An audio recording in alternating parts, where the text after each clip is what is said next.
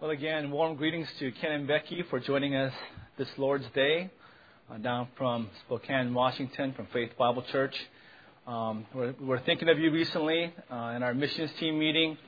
I was exhorting the mission team members on some personal exhortations concerning summer missions, and I was telling them a key point about missions that it is not a time for dating. And I was going around telling them, reminding them, it's not a time to date with one another, not to date the people there, this date period. And I referred to Marcus and Amy. Look at Marcus and Amy. They met in missions, but they dated afterwards. And then I, I remembered, wait a minute, Amy's mom and Ken, they met in missions and they dated during missions this past winter. Well, I remember now though, Peter gave, gave you guys a special elder dispensation to date during um, missions and to uh, hear that God has blessed your relationship, you're married, and to see you serve the Lord together. It thrills um, all of our hearts, and we rejoice with God's work at Faith Bible and in your lives as well. Thank you for sending Marcus and Amy down to serve with us. Um, Marcus and the team that went to Kazakhstan, on behalf of uh, the elders of Cornerstone, we just want to say, good job. Very good job. We're very proud of you. Um, it was a beautiful uh, sight to behold, to hear of how all of you were laboring in the field, uh, the harvest, and proclaiming the gospel so faithfully. It was uh, a beautiful thing to, to see and to hear. And I speak for on behalf of Christ all the time, so I'll do so again on behalf of Christ. I will say to the mission team in Kazakhstan, Well done, my good and faithful servant. You have brought much glory to the Lord, and we give you praise and we give you thanks. Well, let's turn to our study in the Gospel of John. We will spend brief time in John 13 and go to Matthew 26 and go through Peter's denials. John 13, if I could illustrate John 13 with one just metaphor, it would be one of a roller coaster. Highs and lows. John 13 began with a great high. The picture of Christ on his knees, washing the feet of sinners. That's as high as you get. And then the very next passage, it gets low as you can get. Here is one man who just had his feet washed by Christ. Satan enters him and he intends to betray Jesus Christ, betray him, be a traitor, and have him murdered.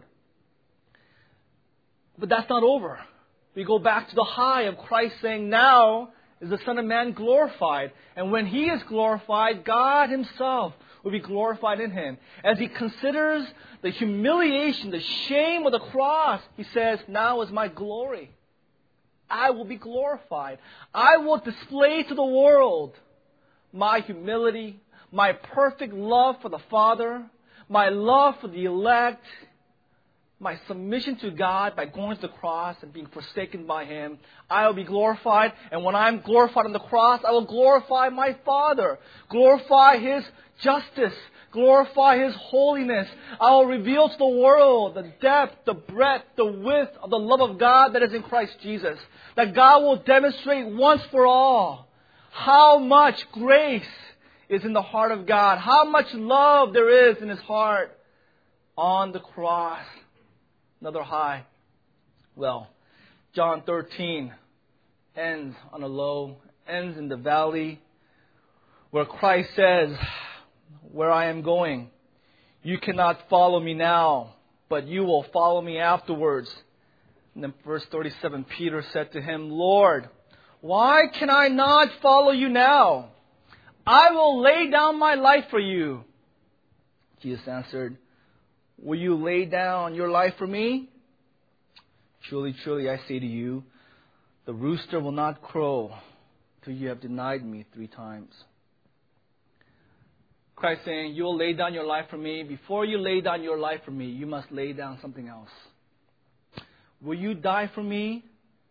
Before you die for me in your body, you must die. Something must die in your heart before you physically die for me, you must first die spiritually. Maybe many of us are saying that this morning.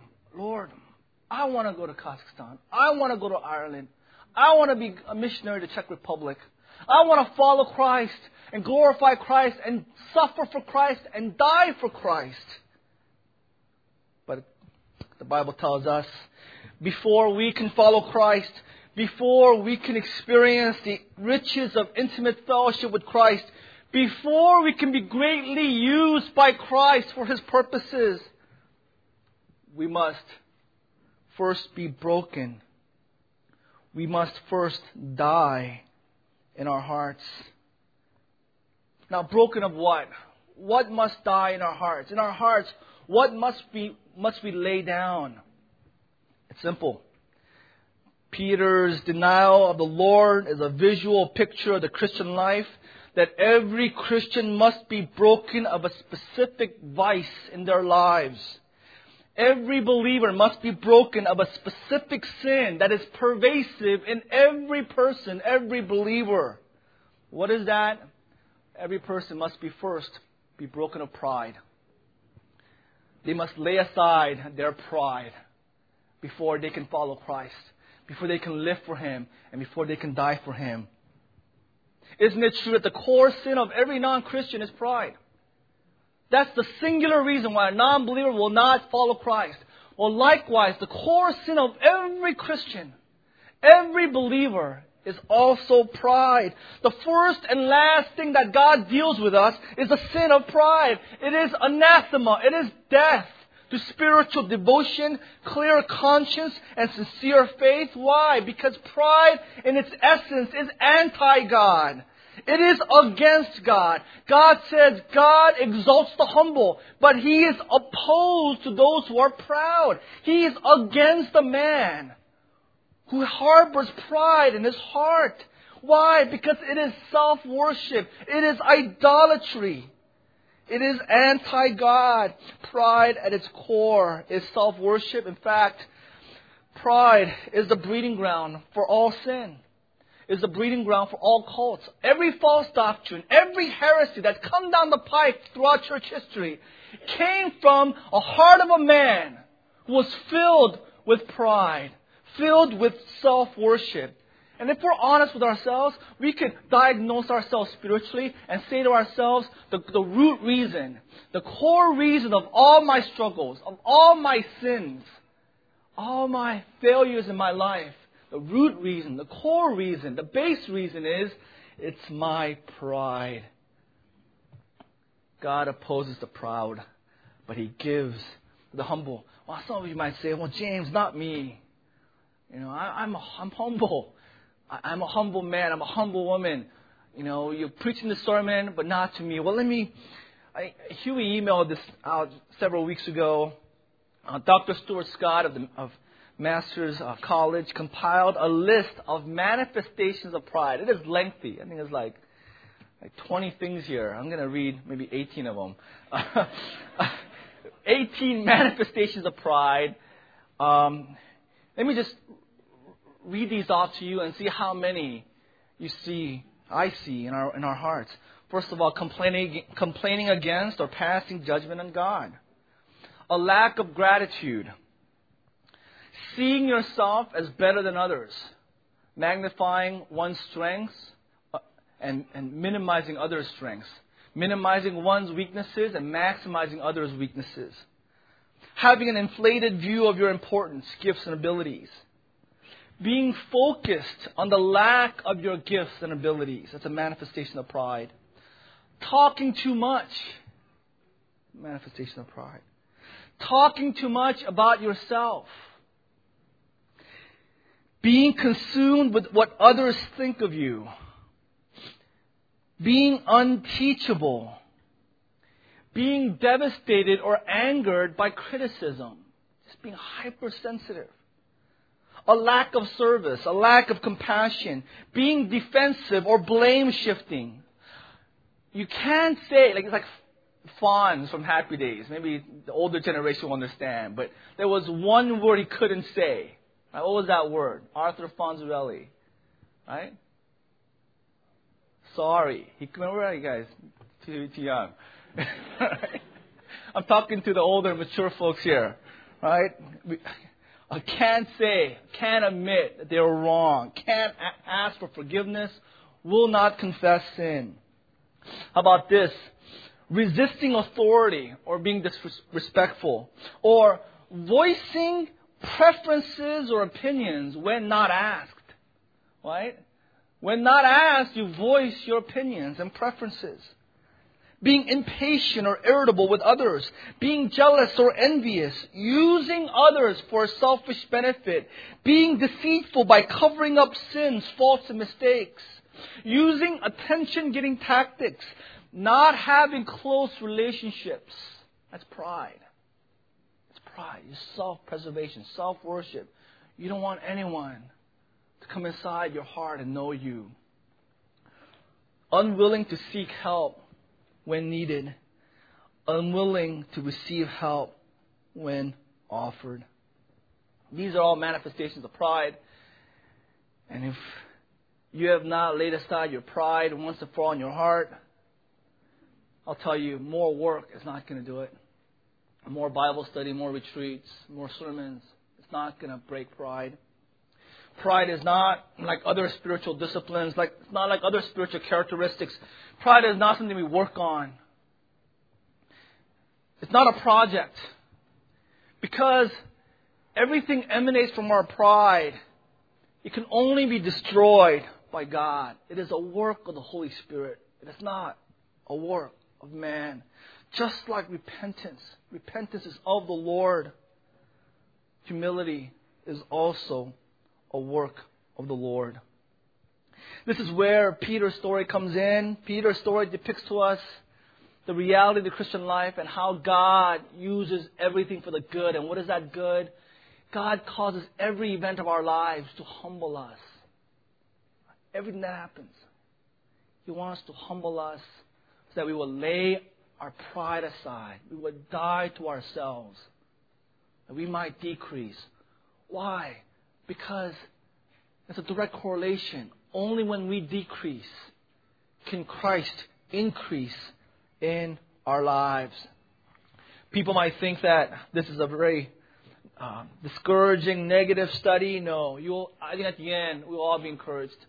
This is the most encouraging passage in the New Testament, I believe. I love the study. I love the sermon because it encourages my heart, and I believe it'll encourage you as well. Turn with me to Matthew 26. And we want to go to Matthew's gospel to look at Peter's denials because the synoptic gospels, Matthew, Mark, and Luke, they they really in detail describe Peter's denials. But they leave out Peter's restoration. So John, he's writing the fourth gospel, the last gospel to be written. And he's saying, guys, Matthew, good job in your gospel. You know, Mark and Luke, thumbs up, right? Five stars, Amazon rating. But you guys, you guys left out a key component of Peter's denial of his restoration. So on John's gospel, he spends two verses on Peter's prophecy of denial, and he just goes bullet point on Peter's actual denial, and he spends a bulk of a whole chapter, John 21, almost all of it, on Peter's restoration. So I believe in heaven, Peter is giving John a big thanks, you know, every day for writing John's gospel to tell the church that Christ did indeed restore him. But we will study John 21 later in the sermon. But right now, we want to study Peter's denial. And Matthew does just a great job of detailing five signs of Peter's pride manifested in his denials of Christ. Well, again, Matthew 26, same as John 13, is late Thursday night. Our Lord had just our Lord had just washed the feet of the disciples. He had instituted the Lord's Supper. Judas has gone to betray Christ. With the cross in sight, our Lord predicts not just the denial of Judas, not just the denial of a portion of the disciples, but our Lord prophesies with accuracy, complete accuracy, the betrayal of all of his disciples. Verse 31, this very night you will all fall away on account of me. You will all fall away is the Greek word scandalizo, from where we get the word scandal. The word has a literal meaning of setting a trap, snare, or stumbling block. In the Lord's time, it was used metaphorically, meaning that Christ was saying, all of you will stumble. All of you will fall away because of me and away from me. He was predicting that each and every one of them, in their hearts and in their actions, will fall away and would desert Christ. While Jesus faced the cross with courage and valor, these disciples will flee, will run away with fear and cowardice, even as our Lord faced sin, death, and Satan for them.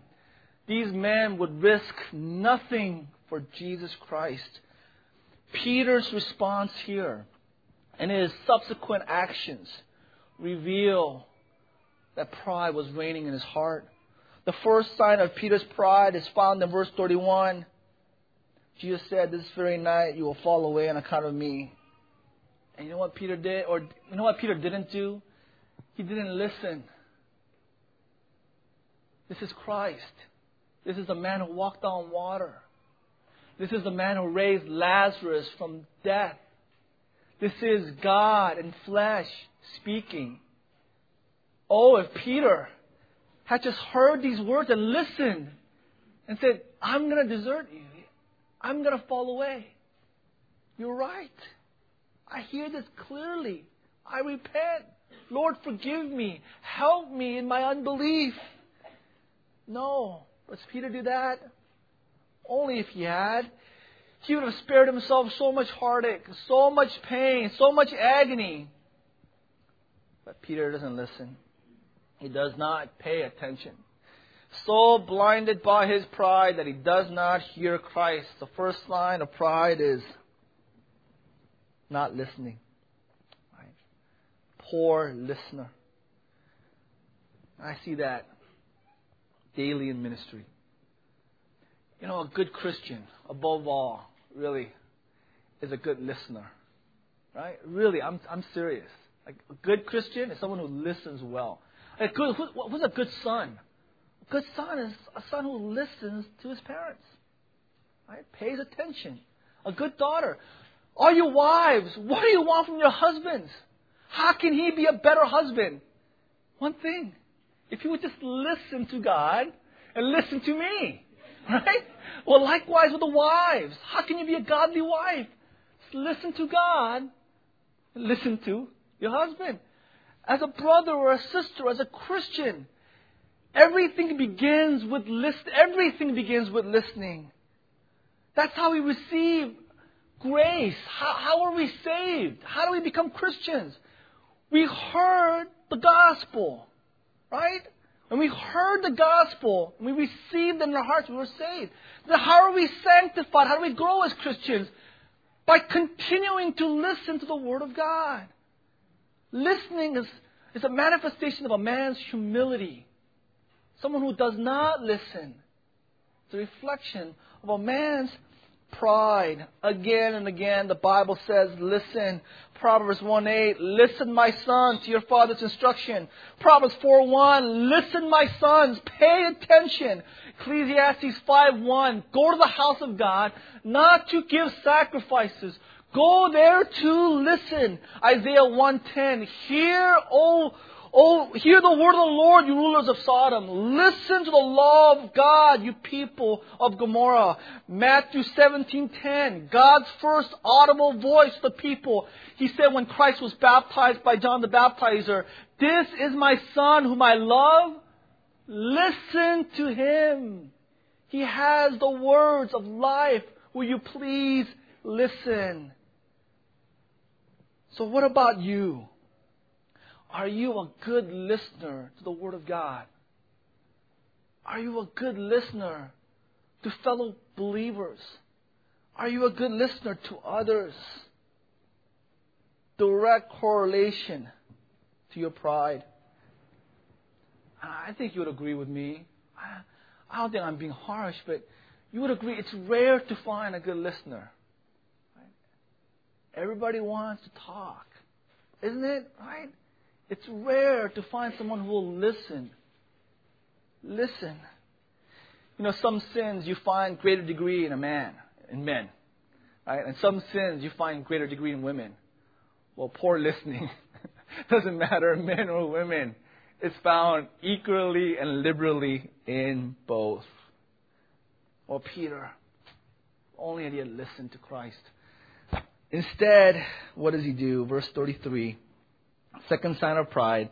Even if all fall away on account of you, I never will. And that's a sin of self will.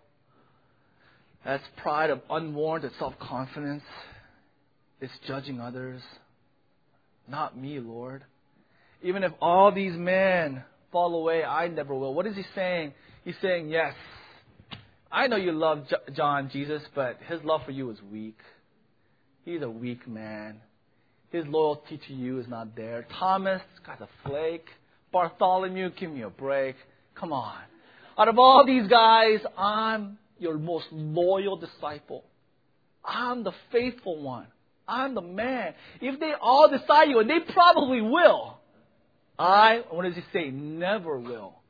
That's presumption. That's a promise that no man can keep in the future. That's presumptuousness. He's so blinded by pride, he's making promises towards the future that book of James says, no, we can't, we can't say anything about the future. But he says, I never will.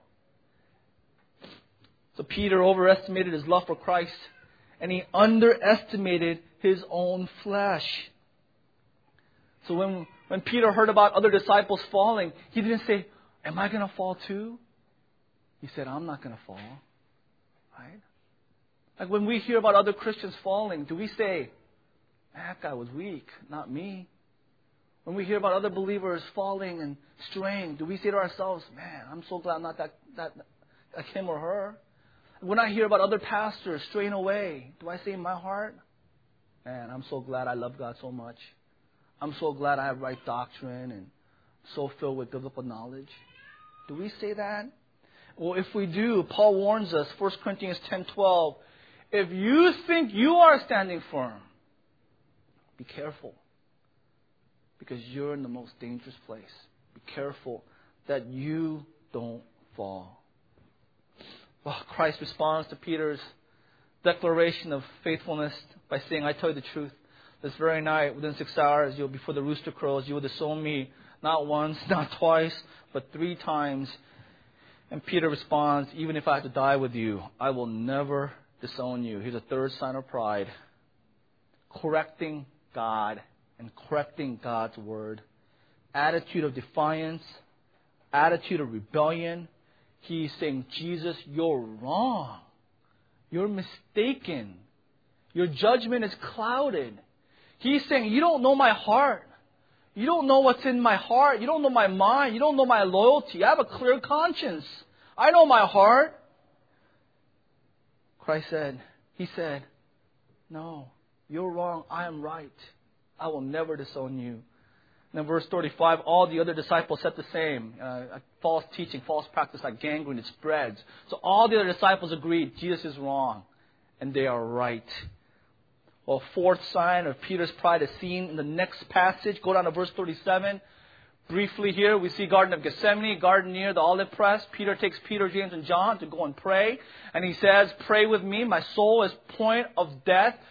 Overwhelmed by grief and sorrow, will you pray with me? A stone's throw away, Christ goes and he prays one hour, three times, and he comes back. And each time, what does he find? The disciples, especially Peter, what are they doing? They're sleeping. And Christ said to them, Could you not tarry with me for a single hour? Here is the fourth sign of Peter's pride. Fourth sign of pride is lack of prayer. Lack of prayer. Prayer life is the barometer of one's pride. I mean, this is the easiest one. You See, just consider our prayer lives. A person who is self confident, self dependent, person who is independent of God, programmatic, plans, believes in himself, will rarely pray, rarely plead to God, will almost never go on his knees or her knees and ask God for help.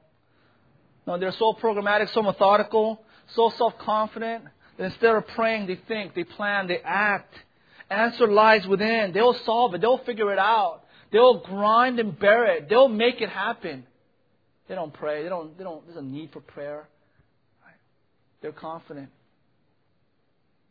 He or she lives their life as a spiritual atheist, going through all the motions of Christianity, but in the heart, it's like dead man's bones, and is reflected in lack of prayer.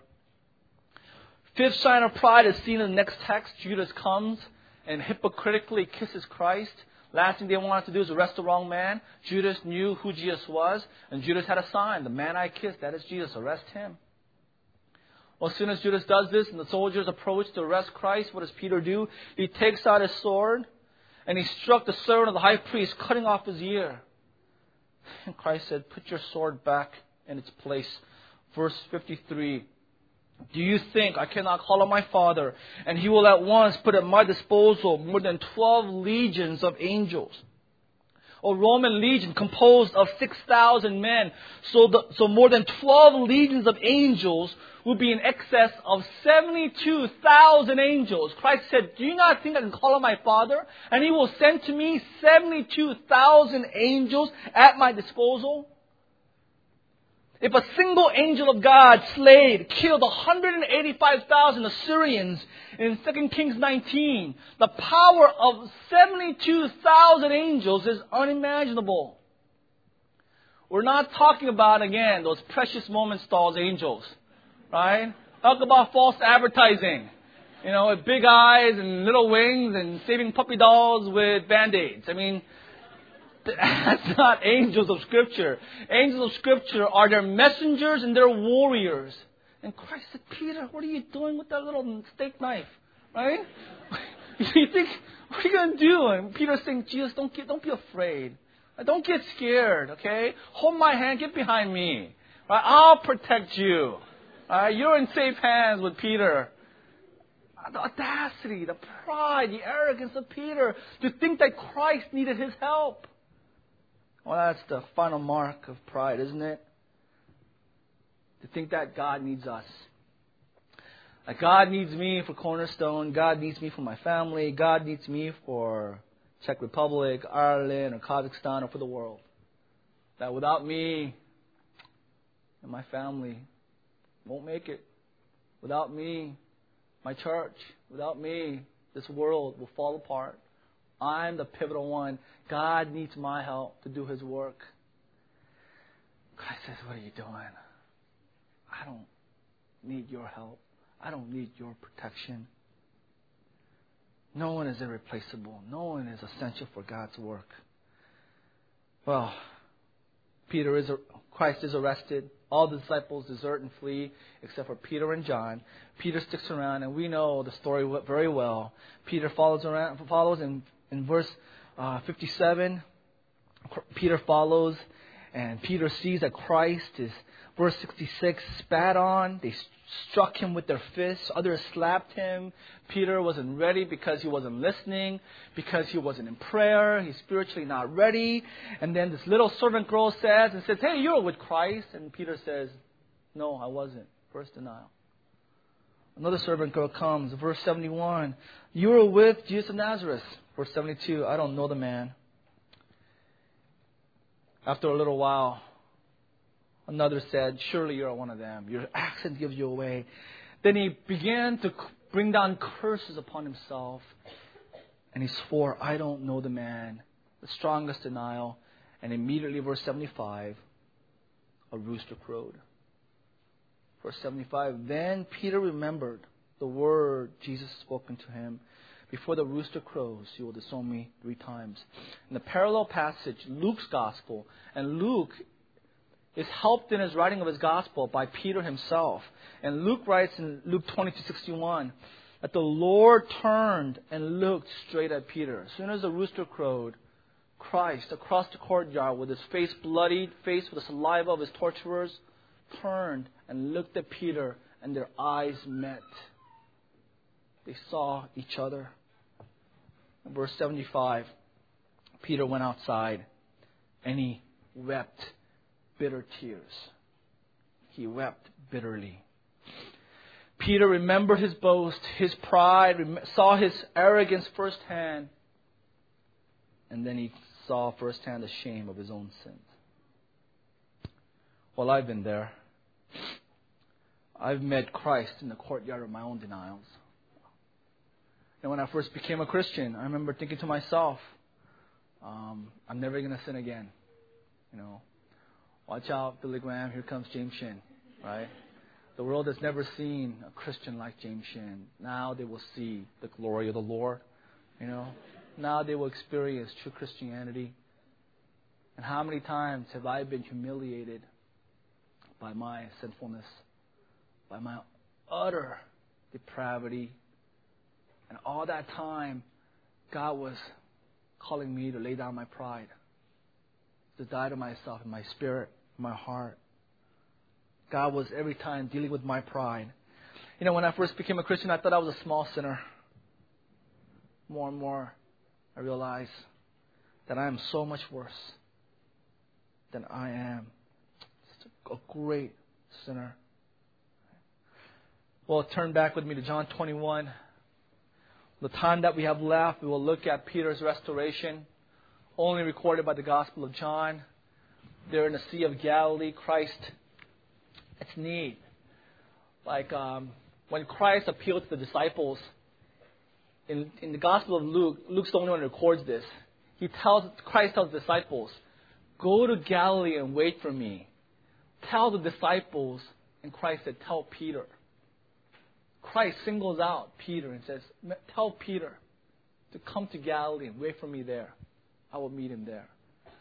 So the disciples are there, and Peter, he's waiting for Christ. He's got an appointment with Jesus. And he's thinking, Am I going to get the mother of all rebukes, right? I mean, am I just going to just get it by Jesus? And they're just waiting and waiting. He can't handle it. I'm going to go out and fish go fishing. All the disciples go out fishing. They're fishing in the morning. They haven't caught anything. The stranger walks along the, on the shore and he says, Have you caught any fish, friends? And he says, No. Cast your net. They do. They catch fish. And then John recognizes who this man is. And he says to Peter, It's Jesus. What does Peter do?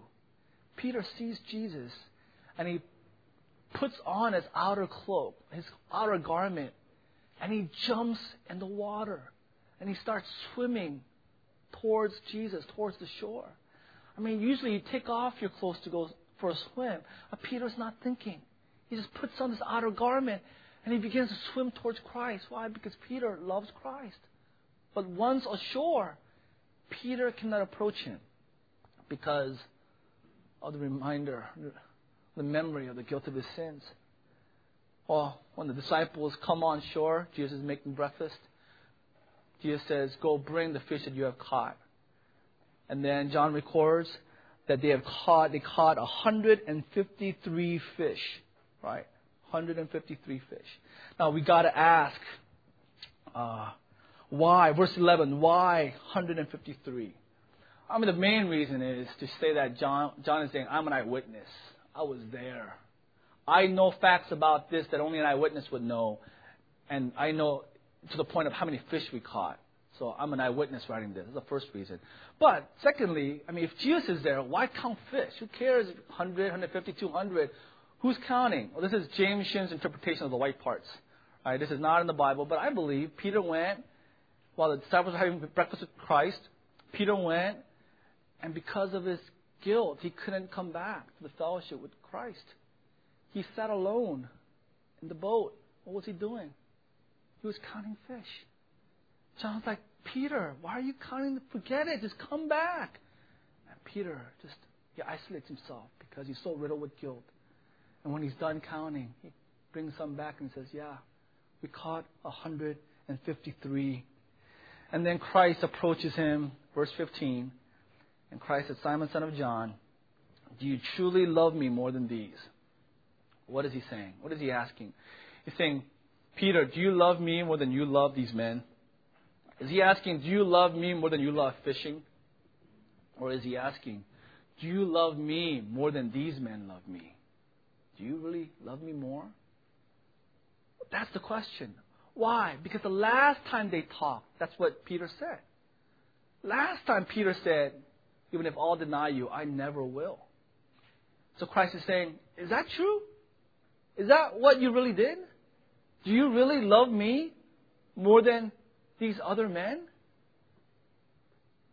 Christ says, Do you agape me more than these other men? And Peter says, Lord, you know all things. You know that I phileo you. And you know, there's a whole argument about whether agape and phileo are synonymous or they're different. In the Gospel of John, John uses them synonymously.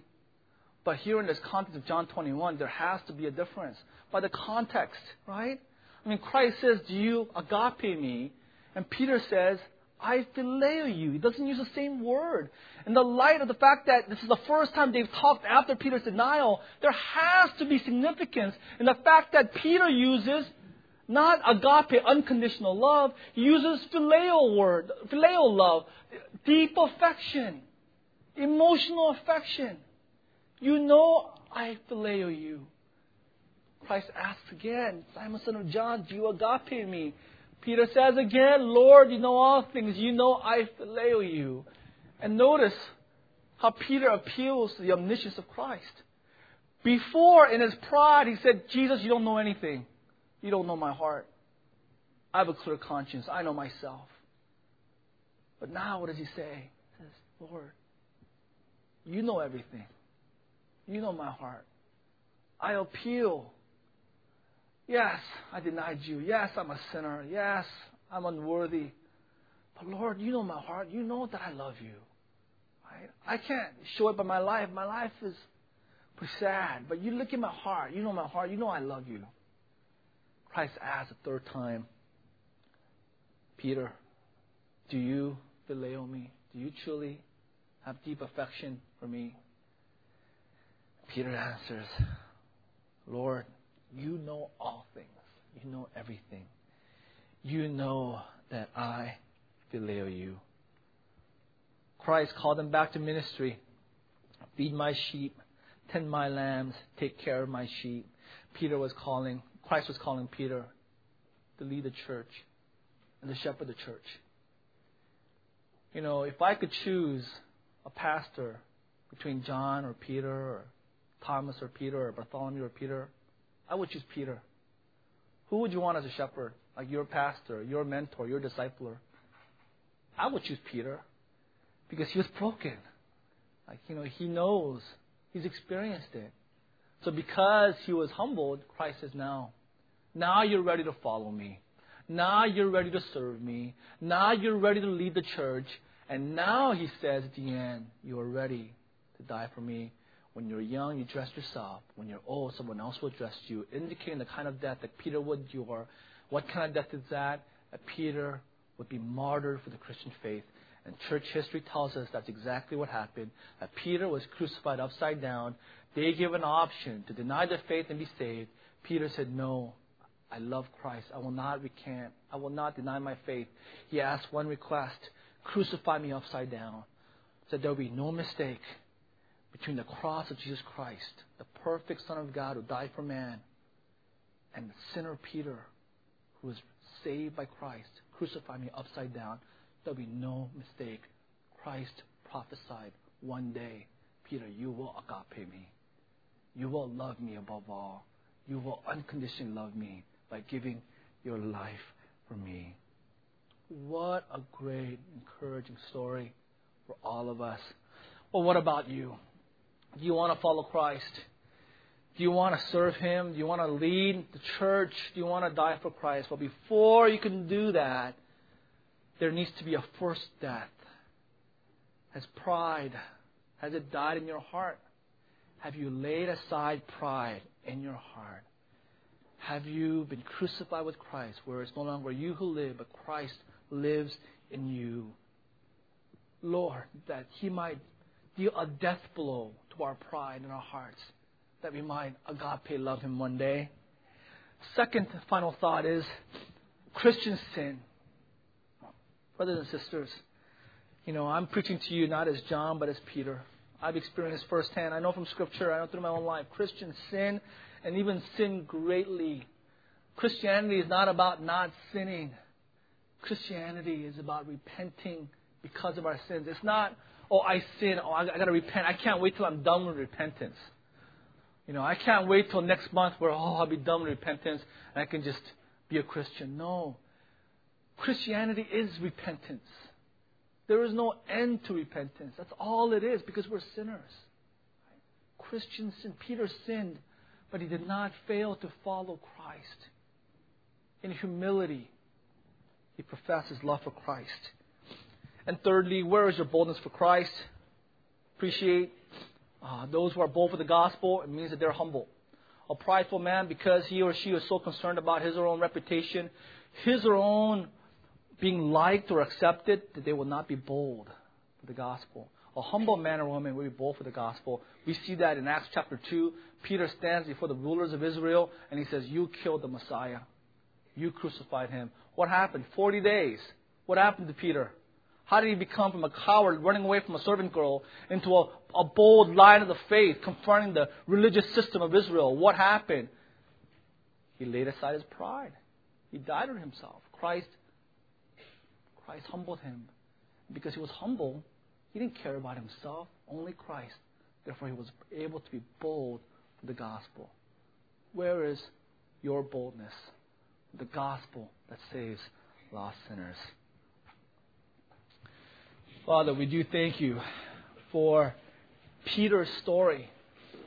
We thank you that, that even in this low point of Peter's, Peter's denials, we think that the valley is the place of clearest vision. That when we are humbled, when we are broken, and we are repentant, that is the highest place. That is the most lofty place. Lord, that you would do a spiritual, unique work in each heart of everyone here. And that we would lay aside, lay down our pride. We would die to ourselves so that we might mightily live for you. In Jesus' name, amen.